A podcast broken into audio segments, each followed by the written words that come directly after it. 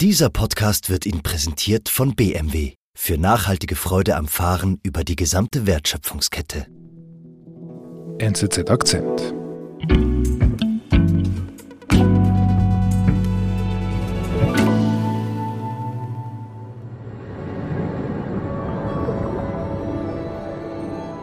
Wir sehen hier ein Video ähm, von einer riesigen Projektion am UNO-Hauptquartier in New York. Die stammt aus dem Jahr zweitausendvierzehn. Sehr viele Leute schauen zu. Es geht ums Thema Klimawandel. Mhm. Und wir sehen große Bilder von Tieren, die Geräusche machen, die aufwendig grafisch visualisiert sind. Mhm. Zum Beispiel sehen wir einen Wal singen und dann verbreiten sich so Kreise animiert. Oder ein Wolf heult, das hört man auch und man sieht so eine Wolke von seiner Schnauze herauskommen. Mhm. Sieht sehr schön aus. Ja, sehr aufwendig gemacht. Mhm. Und dahinter steht der Digitalkünstler Android Jones. Der hat lang für diese aufwendige Installation gearbeitet. Das ist sein Job. Er ist visionärer Künstler, nennt man das. Okay. Er hat sich in dem Feld etabliert. Er zeichnet und macht Computeranimationen und hat einen Auftrag nach dem anderen, wird an großen Festivals eingeladen, aber eben auch bei Anlässen wie diesem. Aber er macht sich jetzt Sorgen um seine Existenz. Mhm. Denn er hat neue Konkurrenz von einem mächtigen Werkzeug, nämlich von künstlicher Intelligenz.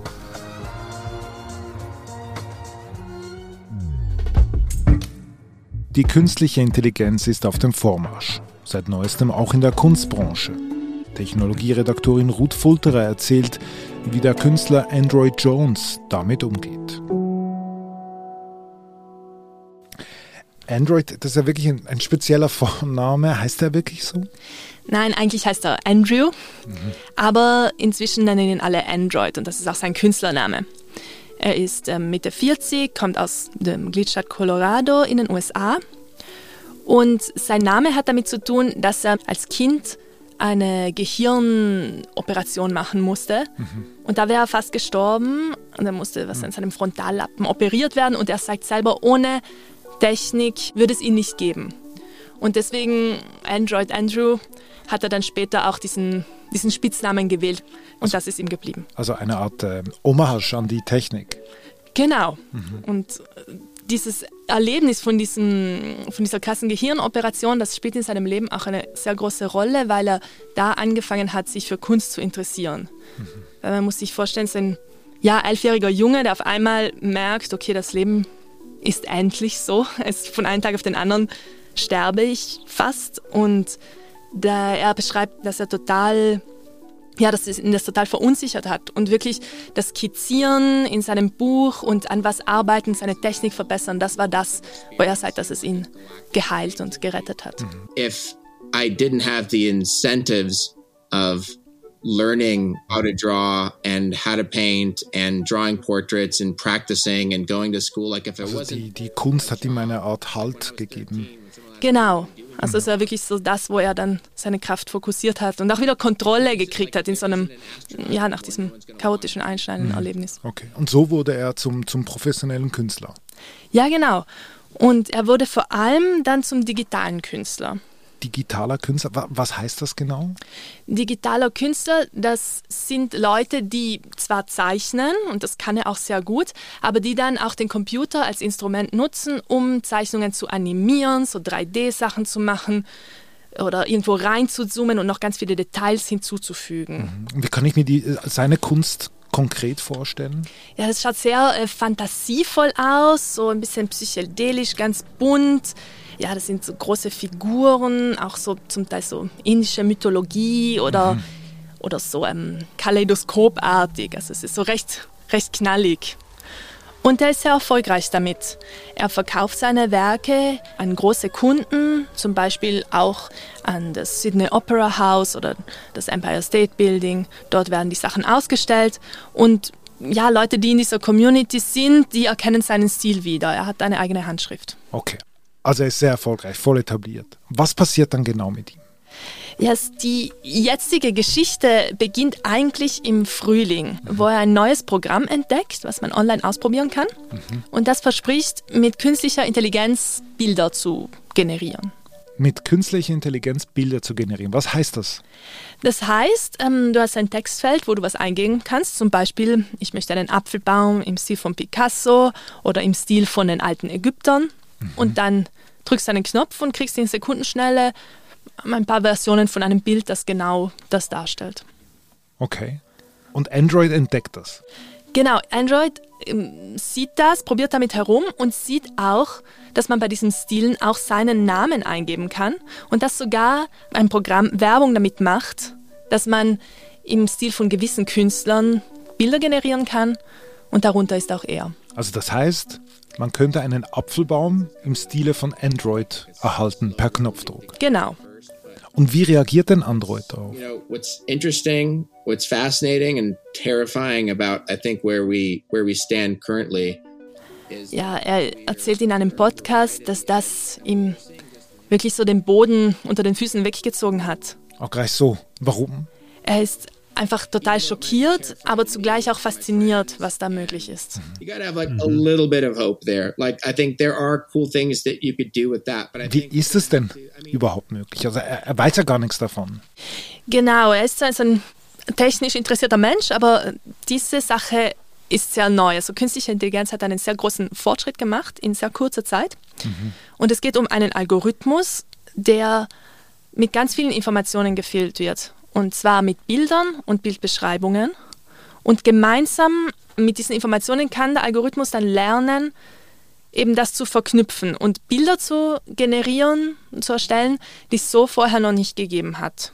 Also das heißt, also dieser Algorithmus wird mit ganz vielen Bildern einfach gefüttert.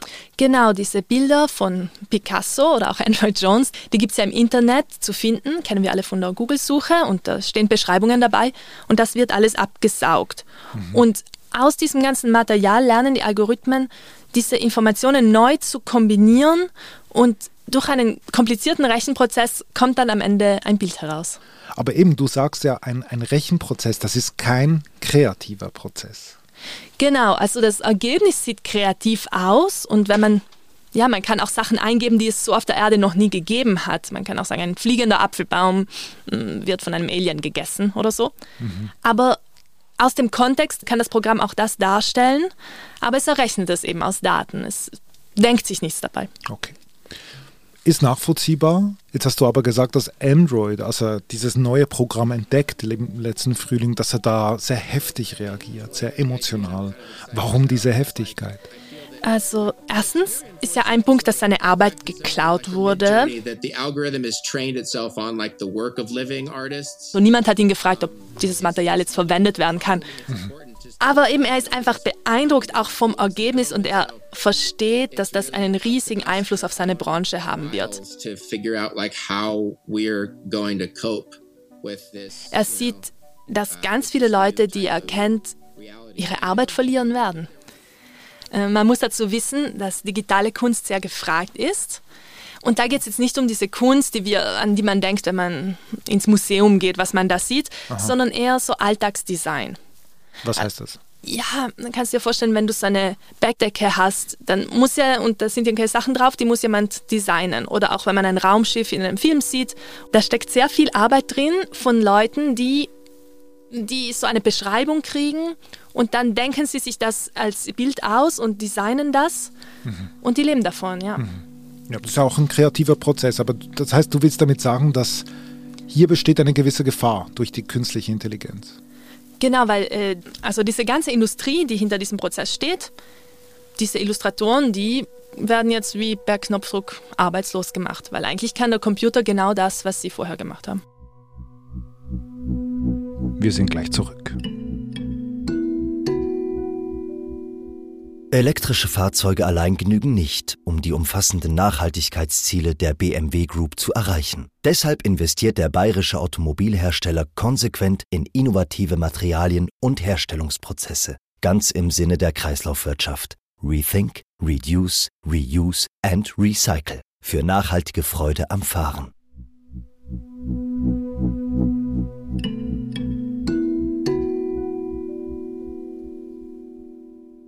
Android, der realisiert, dass, dass mit dieser neuen Software, dass damit eigentlich die ganze Branche in Gefahr kommt. Das ist mehr sein Solidaritätsgefühl, das er da in dem Moment verspürt. Ja, auf jeden Fall.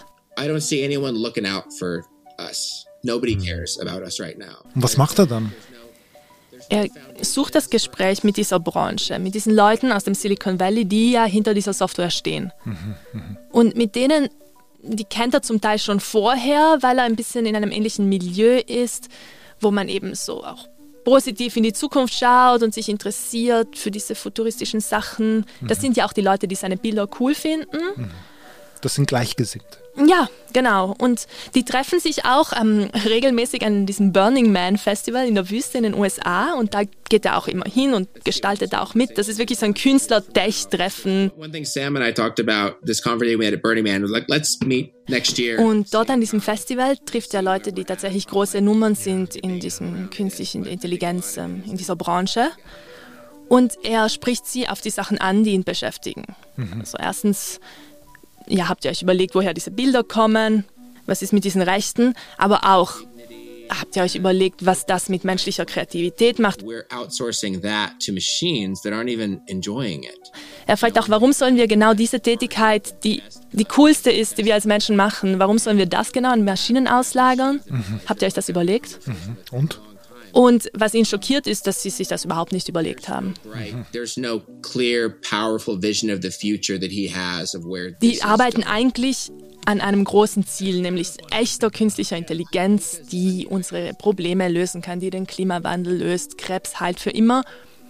Und diese Bild- und Text verbinden ist dabei wie so eine technische Herausforderung, ein interessantes Problem, das sie irgendwie lösen. Aber um die Branche oder den Stoff, mit dem sie da arbeiten, da haben sie sich keine Gedanken gemacht. Also in anderen Worten, wenn ich das so zuhöre, das Problem von Android ist für die Leute von der künstlichen Intelligenz, die sehen das gar nicht so als ein Problem. Das ist einfach nicht so wichtig. Genau, im, im Vergleich zu ihren großen Zielen ist das einfach ja, ein Kollateralschaden.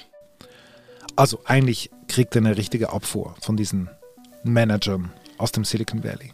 Ja, genau, die nehmen das nicht so ernst. Und er muss erkennen, er akzeptiert dann auch, künstliche Intelligenz ist da nicht aufzuhalten. Mhm. Und das macht ihn schon traurig und auch wütend so, eben weil Weitzeichen an Bedeutung verliert, weil die Branche bedroht ist, weil Jobs verloren gehen werden. Mhm.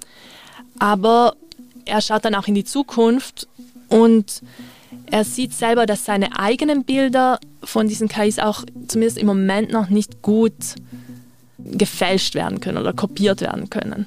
Seine eigenen Bilder sind nämlich sehr detailreich und gerade das ist im Moment noch, damit hat, tut sich die künstliche Intelligenz im Moment noch ziemlich schwer. Also gut, er, er sieht irgendwie, die künstliche Intelligenz ist gar nicht so weit. Noch nicht. Genau, er überlegt sich, was er selber jetzt eigentlich machen könnte. Und er überlegt sich, dass er ja am meisten Datenmaterial hat zu seinen eigenen Bildern und fängt an, eine neue künstliche Intelligenz ähm, zu trainieren, das ein Projekt zu starten. I am actively taking steps to make an artificial intelligent Android Jones. Eine künstliche Intelligenz, die dann seine eigenen Bilder replizieren könnte oder seinen Stil. Also was heißt das? Er macht jetzt genau das Gleiche, was er vorher kritisiert hat. Ja, genau, aber er macht es mit seinen eigenen Materialien, das heißt, er macht es für sich selber und er kann das ja auch dann vielleicht Leuten verkaufen oder vielleicht auch selber was generieren und damit dann arbeiten. Also er lässt das in seinen eigenen Prozess dann einfließen. Okay, also das heißt, er akzeptiert, dass diese Technik der künstlichen Intelligenz letztlich nicht mehr aufzuhalten ist und auch in seiner Branche nicht und er macht jetzt quasi den Nachteil, aber zu seinem eigenen Vorteil. Ja, genau, er versucht kreativ mit, mit dabei zu sein. Was heißt denn das jetzt, diese Akzeptanz, die Android jetzt hat, heißt das auch, dass wir uns jetzt auch darauf einstellen müssen, dass die künstliche Intelligenz je länger, je mehr eigentlich die Kunst dominieren wird? Ich denke, man muss unterscheiden. Da gibt es einerseits die Auftragskunst, über die wir gesprochen haben, eben wo man einfach ein Design bestellt, etwas gestaltet haben will. Und da sehe ich schon, da hat mich auch Android überzeugt, diese Branche wird einfach zusammenbrechen. Oh, gleich so. Da bist du überzeugt. Ja, vielleicht braucht es noch Leute, die dann mit der K I was generieren, aber es braucht viel, viel weniger Zeichner. Mhm, okay. Das ist irgendwie klar. Mhm. Aber das ist dann schon noch was anderes als die Kunst, die richtige Kunst sozusagen oder wo es auch um den Künstler oder die Künstlerin selber geht. Um, die wir aus den Museen kennen. Genau. Also das sind Werke, da geht es ja nicht nur um das Endergebnis, sondern um eine bestimmte Art, die Welt zu betrachten. Die finden wir auch cool, weil wir den Zusammenhang in der Geschichte kennen. Also das ist viel mehr als nur ein schönes Objekt. Da ist Reflexion dahinter in der Kunst. Genau. Und ich habe auch mit einer Philosophin gesprochen, die auch beschreibt, warum wir uns für Kunst interessieren, dass es da auch eine Person braucht, die was beobachten kann, die auch wenn sie gerade nicht Kunst macht, eben ein Leben hat. Dass das auch dazu gehört, warum, warum wir Kunst interessant finden. Mhm, mh. Und das kann künstliche Intelligenz nicht leisten. Oder vielleicht muss man sagen, das kann sie im Moment noch nicht leisten.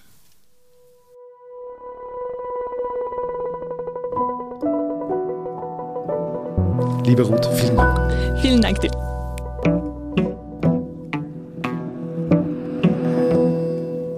Das war unser Akzent.